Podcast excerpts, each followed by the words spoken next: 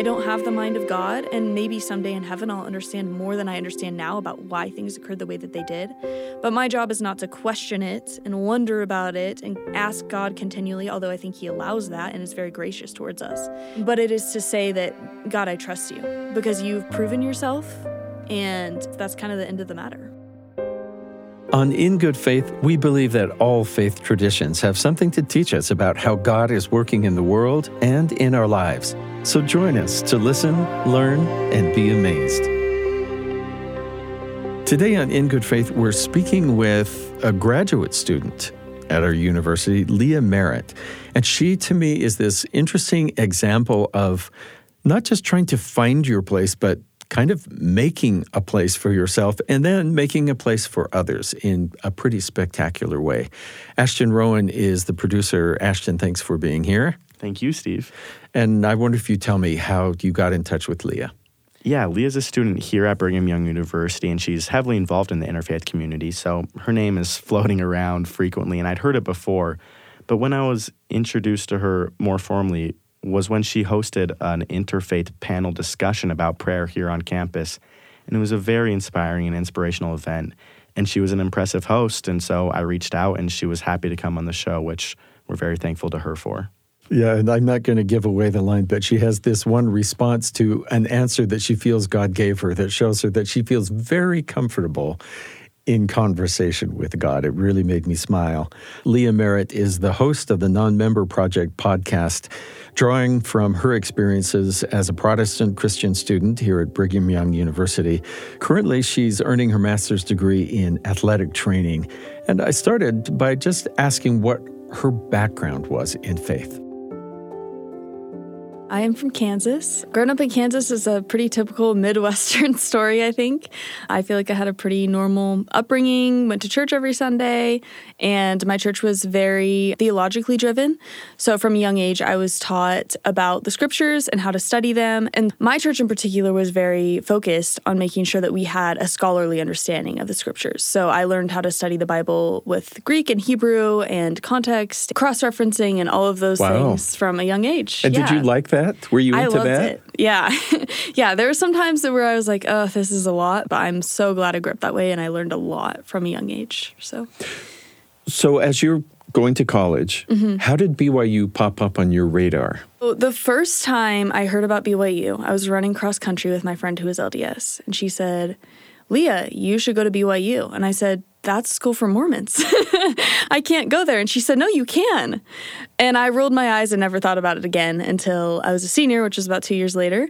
And there was just, for some reason, there was just a, a, feeling that I had that I should be going to BYU. And I, I felt like that feeling was from God, but I looked at him and I was like, that is ridiculous. I don't want to do that. And that sounds awful. I actually had planned to go to the University of Maryland up until about a week before I graduated high school, and it fell through very unexpectedly. And it gave me kind of the chance to reflect on what I felt like God had been asking me to do and have a second chance to say, you know, maybe what I felt like I was supposed to do in the first place is what I should be doing. And that's what God's leading me towards. I think at a young age, to be really aware of God might be leading me somehow, God might be asking me something, is kind of remarkable.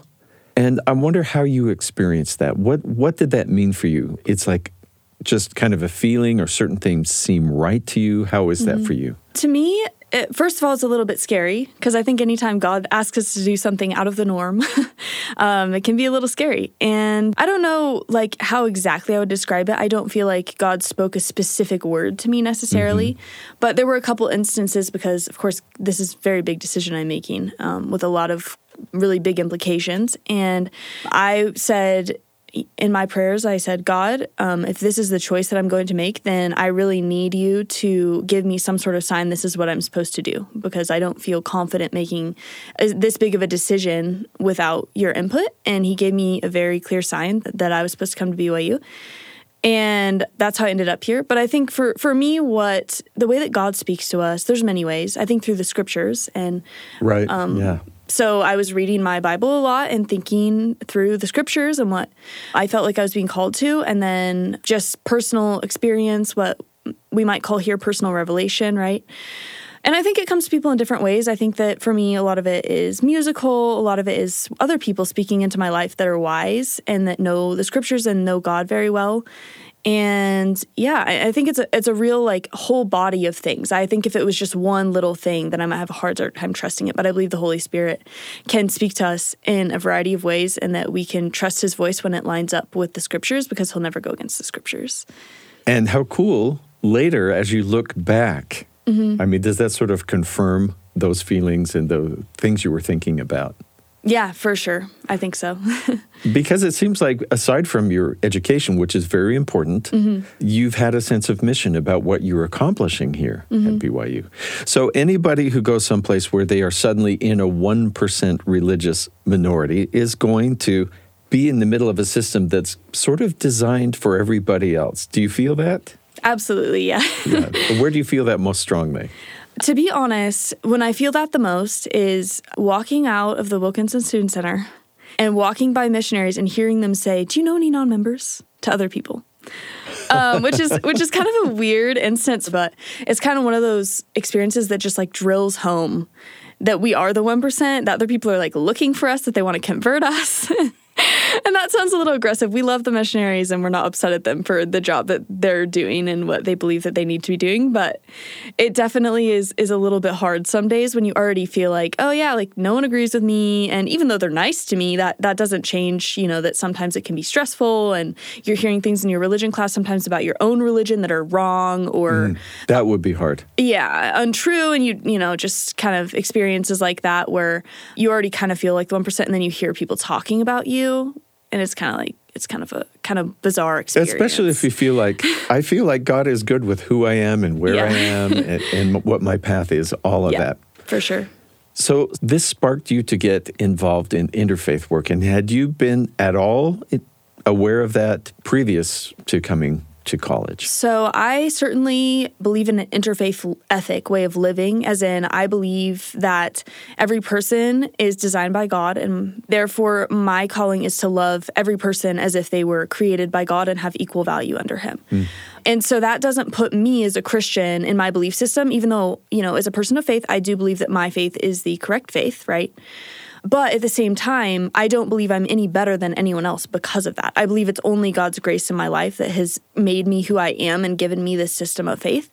But I also think coming to BYU, there was a, an opportunity to have more institutionalized interfaith conversations, which was different from what I had experienced and organized before in my life. So you've been very in, very involved in that. Yes. Is that partly because you're wanting people to be able to find a place? Yeah, I, campus. yeah, I think so. I think a lot of it is related to belonging, and I also have a very strong desire to see people represented and that people are free without fear to share what they believe, whether that's their faith tradition or even just not having a faith tradition. I think that's really important for us to allow open conversations so people can learn from each other. So students are so busy anyway, Yeah, and you decide I should do a podcast. yeah. So tell me about this. And it's called the Non Member Project, which, uh, if people aren't acquainted with the Church of Jesus Christ of Latter day Saints, just as Jews might talk about non Jews as Gentiles, LDS folks often say, oh, they're non members, meaning they don't belong to my church, which is weird to be defined by what you're not instead of what you are. But even the idea, what made you think we should have a way for people to tell their stories? Yeah, so one thing that you experience a lot as a non LDS student at BYU, or even just in the Provo area in general, is a lot of the times we'll end up mentioning we're a non LDS student, or, you know, we go to BYU, but I'm not LDS, right? And people will instantly say, oh my gosh, why did you decide to come here? And that's awesome, and we love the interest, but you get asked that sometimes at least once a day. Wow. And so it gets a little bit overwhelming. And I'm so overwhelmed, I, I don't have the capacity to respond to everyone fully like I would like to. Yeah. And I think that's how a lot of our non-LDS students feel here, where they're, they it's not that they don't want to share their stories and they don't think their stories are valuable, but it's really hard to sift through who really cares, who sees you as some sort of like interesting story, but not as a person. Right. Worse yet, a possible project. Yes, absolutely. Yeah, who sees you as a conversion project? I was thinking about it, brainstorming with some of my professors on the Council for Interfaith Engagement, and I had been talking about doing something more video format. But then we were like, well, what if we just made it into a podcast? Because it's accessible to the whole student body, and therefore our 380 non LDS students don't have to talk to 100 people each to Yeah. explain our stories to everyone, right? And I think there is a lot of interest in the BYU community and understanding non LDS students and making them feel like they have a greater sense of belonging. Um, but that is really hard to do if we can't talk to everyone. And so the podcast was like a natural progression of a way to address that problem. How, how many episodes have you done so far? 20. Wow, you're serious about it. so here is Yeah. uh, one of someone who was was on your podcast. Mm-hmm. Sama Salah is a pre-business sophomore who's also Muslim who was featured, and she said this really, I thought, insightful thing. The beauty of a podcast is you can only listen. So it's sort of like you get to tell your whole story without interruption. Yeah. People are really interested in hearing other people's stories. And even among a super majority, you know, we, we are human, right? We have a great interest in hearing other people's stories. And even if that means, oh, I wish they would convert because they'd be a really good Mormon, which is what we hear sometimes, um, you still have a really genuine interest. And, and I think there's something special that happens with a podcast where, you know, as a host, I understand what my friends have gone through. And everyone that's been on is now my friend if they weren't before. And we do have a really tight connection because it's a really interesting and very specific experience we've had that no one in our life can fully relate to outside of that small group of people. Right. I want to be, make sure that they can tell their stories, but also feel safe in knowing that what we put out is a product that they feel comfortable sharing with the wider campus. That creates this really cool atmosphere where they can speak openly and feel safe. And things get said that are just really insightful to the greater campus. Because if you have someone who doesn't quite understand the experience or someone you're not sure is going to portray your story how you want it, Yeah. then it's scarier to come on a podcast. But I've done I've done a lot of work to make sure that the people who are on my podcast know that my goal is for them to be able to share their story how they want to share it and say what they want to say. Hopefully that shows in our overall production. Yeah. My own limited experience, but traveling in places in the world where I'm in the 3% mm-hmm. of, of Christianity, those experiences of suddenly being in a, a very small minority do make you aware of your circumstances and what mm-hmm. you say and how you're living. And so I think all of us, whether it's faith, whether it's politics, whether it's whatever, the idea that if you're in a majority, you have to have this awareness. What would you want people in any majority to be aware of for the minority that is living there with them, among them? Yeah. You know, I would say, um, and this is something I've had to learn too, right? Because, like you were saying before, within the non LDS community, we have a lot of different groups, right? So I am regularly in contact with some of our Jewish students, a lot of our Muslim students, a lot of people who don't have a faith, a lot of people who are traditionally part of a faith but don't practice. Hmm. And in being friends with all of those people of different backgrounds, I think that the one thing I can recommend the most is basically what Sama said, which is listen. Because if you listen, people feel comfortable talking to you. And so I've had a couple conversations with people recently, even where they've said, "Oh, can you can you share what you think about your experience at BYU?"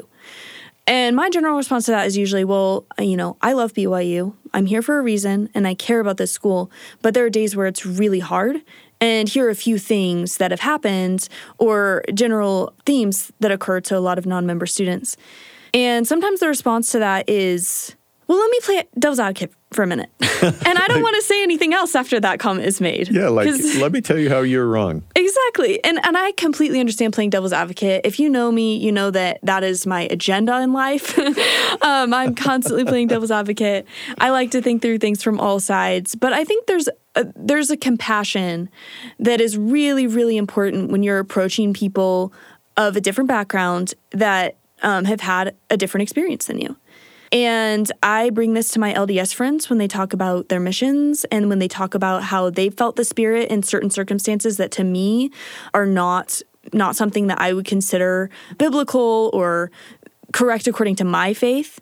But I still have to just look at that and say, you know, this person has experienced something. And even if I don't agree maybe with what is occurring, I can still love them as a person and choose to try my very best to understand where they're coming from and why they're feeling the way that they're feeling. And I think that's the first step to knowing other people well. And when you, I think knowing is is part of loving, right? I think my biggest advice then would just be yeah, just do your best to listen. Don't listen to respond. Don't listen to think of something, you know, intellectually interesting to say afterwards, right? Just listen. Were you surprised that there are interfaith classes and organizations on campus. I think one of the misconceptions about interfaith is that in order to be interfaith, you have to hold less to your own values. I think this is a concept a lot of religious people have of interfaith, thinking maybe that if we focus too much on getting along with people of other religions and saying, oh, well, they're good people too, right? Then we focus less on our own doctrine and less on what we actually believe. And at BYU, I've I found this really great space where the people that are in it are honest about their own beliefs and doctrines. We can just say, no, it's okay. We disagree. But both of us believe in loving each other for different reasons, maybe, right? But I think that's the strongest form of interfaith is when you see people that are diametrically opposed, that believe completely separate doctrines, being able to say, no, despite this, and despite the fact that I will continue to hold to my beliefs, I can choose to love you and listen to you anyways. This is In Good Faith. We'll be back with more in just a moment. Hi, Steven Kapp Perry here, host of In Good Faith. Here's another podcast from our BYU Radio family of podcasts I hope you'll check out. What I love is real. You know that saying, real recognize real? That's Lisa on The Lisa Show. Lisa Valentine Clark is a comedian, she's a believer, a single mother. And on The Lisa Show podcast, you'll hear from the Council of Moms, a genius idea, which is actually one of my favorite parts of her show and you'll hear about the challenges of life parenting, mental health questions, social issues. Yes, you'll hear from experts, but also from people discussing their where the rubber meets the road life experience. It's The Lisa Show, wherever you get your podcasts. Welcome back to In Good Faith. I'm chatting with Leah Marett, the host of the Non Member Project podcast and a graduate student at Brigham Young University. Because you study the Bible, because that's important to you. Mm-hmm. Do you have a particular parable or a chapter or something that's sort of a touchstone in your life right now? Um, right now, I would say my favorite book of the Bible to read has been Job, which is interesting. Interesting, yeah. yeah it's a little bit of Old Testament. Yeah. They teach you how to pick your friends. yeah, for sure. I, I just was doing a lot of thinking, and the poetic books of the Old Testament are people doing a lot of thinking. they're they're kind of existential. They they deal with some really tough topics, mm-hmm. and I think sometimes we forget that they deal with the same things that we're dealing with today. And I just started reading Job this summer, and I had a lot of questions for God about why certain things have happened, why certain things will happen in the future, why why the world is the way that it is, right? And I came to Job with that question for God. And Job has a really interesting way of answering that question because the concept is sort of that how can God be good and evil exist in the world and God be all powerful? And basically, Job is, is an exploration of that. And all these people giving their different responses and saying, How can this be? How is this possible? Or saying, You know what, Job, you're wrong because you must have done something to make God do this to you. So not not God's not good. No, God is good and he's punishing you because you did something wrong. And that's something that sometimes traditionally religious people have gone to that at certain times. And we're all looking for some logic. We want to make yeah. sense of what we what is bigger than us. I believe that God is a different substance from us entirely. He is his own entity, he's holy, he's greater than us, he's over us and he always will be and also he's just like an eternal being unlike me. And the response to Job by God is Job, where were you when I created the foundations of the earth? And for me, that was so profound to just look at that kind of from like a 30,000 foot perspective and say, yeah. like, wow, like when I ask all these questions of God, like my ability to understand the answers is not always there.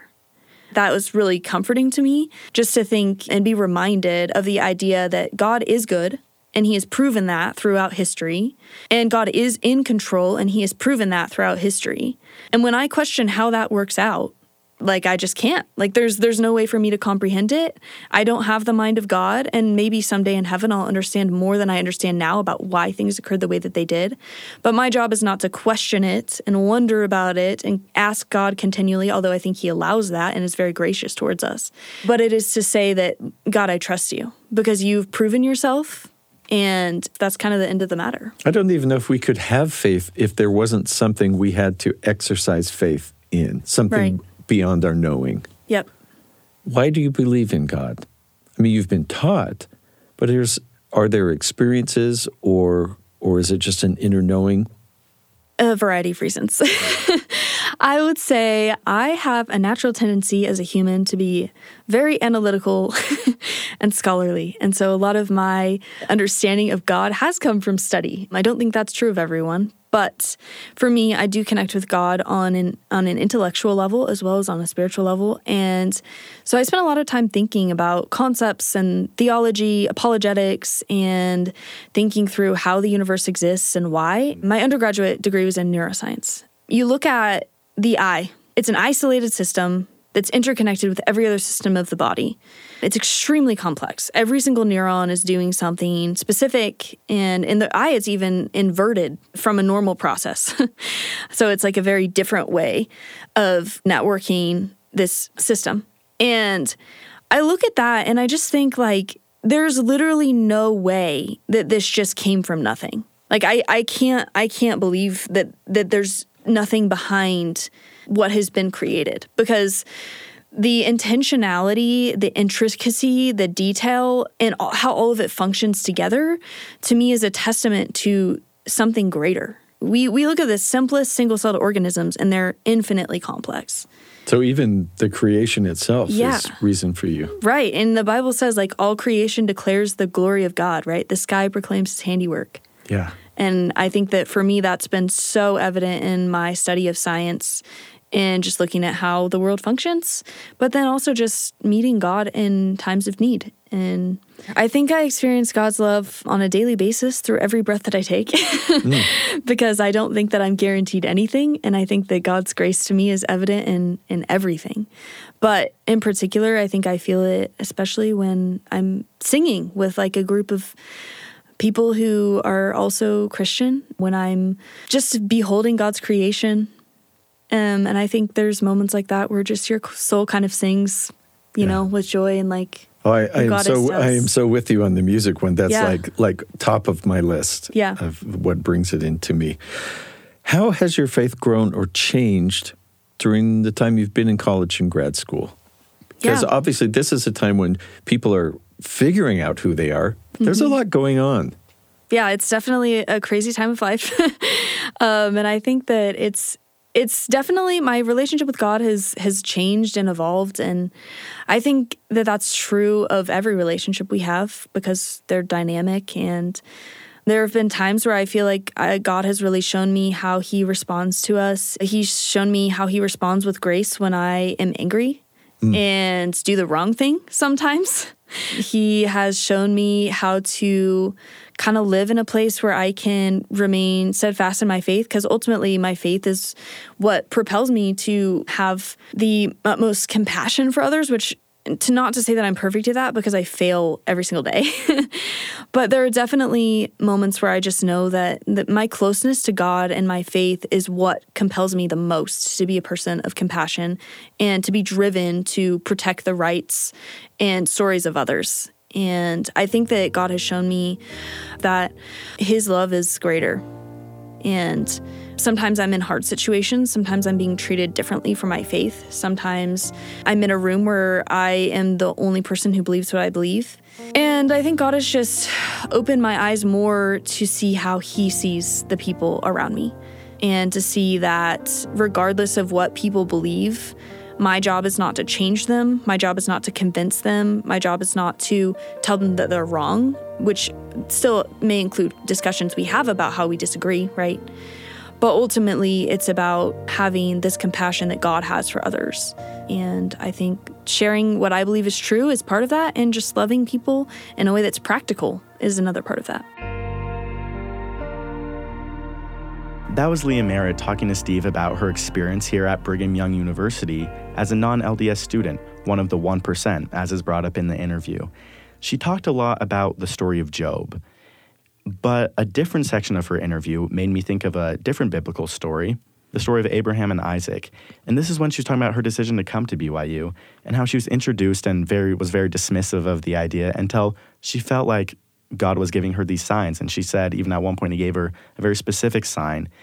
And I thought that this was so representative and powerful that she had this trust in God to do something that she was originally thinking, what could that do for me? How would this be good? How could this do anything?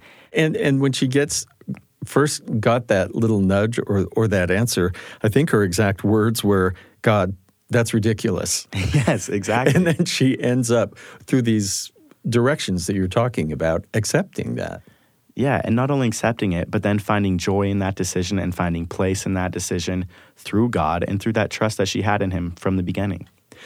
There is an element of charity in her that I sort of could almost warm my hands by because she wasn't just making a way for herself. She has gone to great effort to create space for other people to feel comfortable Absolutely. by sharing their experiences. And then she's also sharing that, besides helping those individual people, she's sharing that with the larger group like, so guys, this is what it's like for the 1% among you. Pay attention. So when I hear that 1%, I'm thinking of Jesus and the 90 and 9, and he says, Leave them all and go find the one. I, I mean, I was just pretty much in awe uh, of her and what she's accomplishing, and so happy to know that people like her are in the world I live in. It's always a joy to interview another podcaster.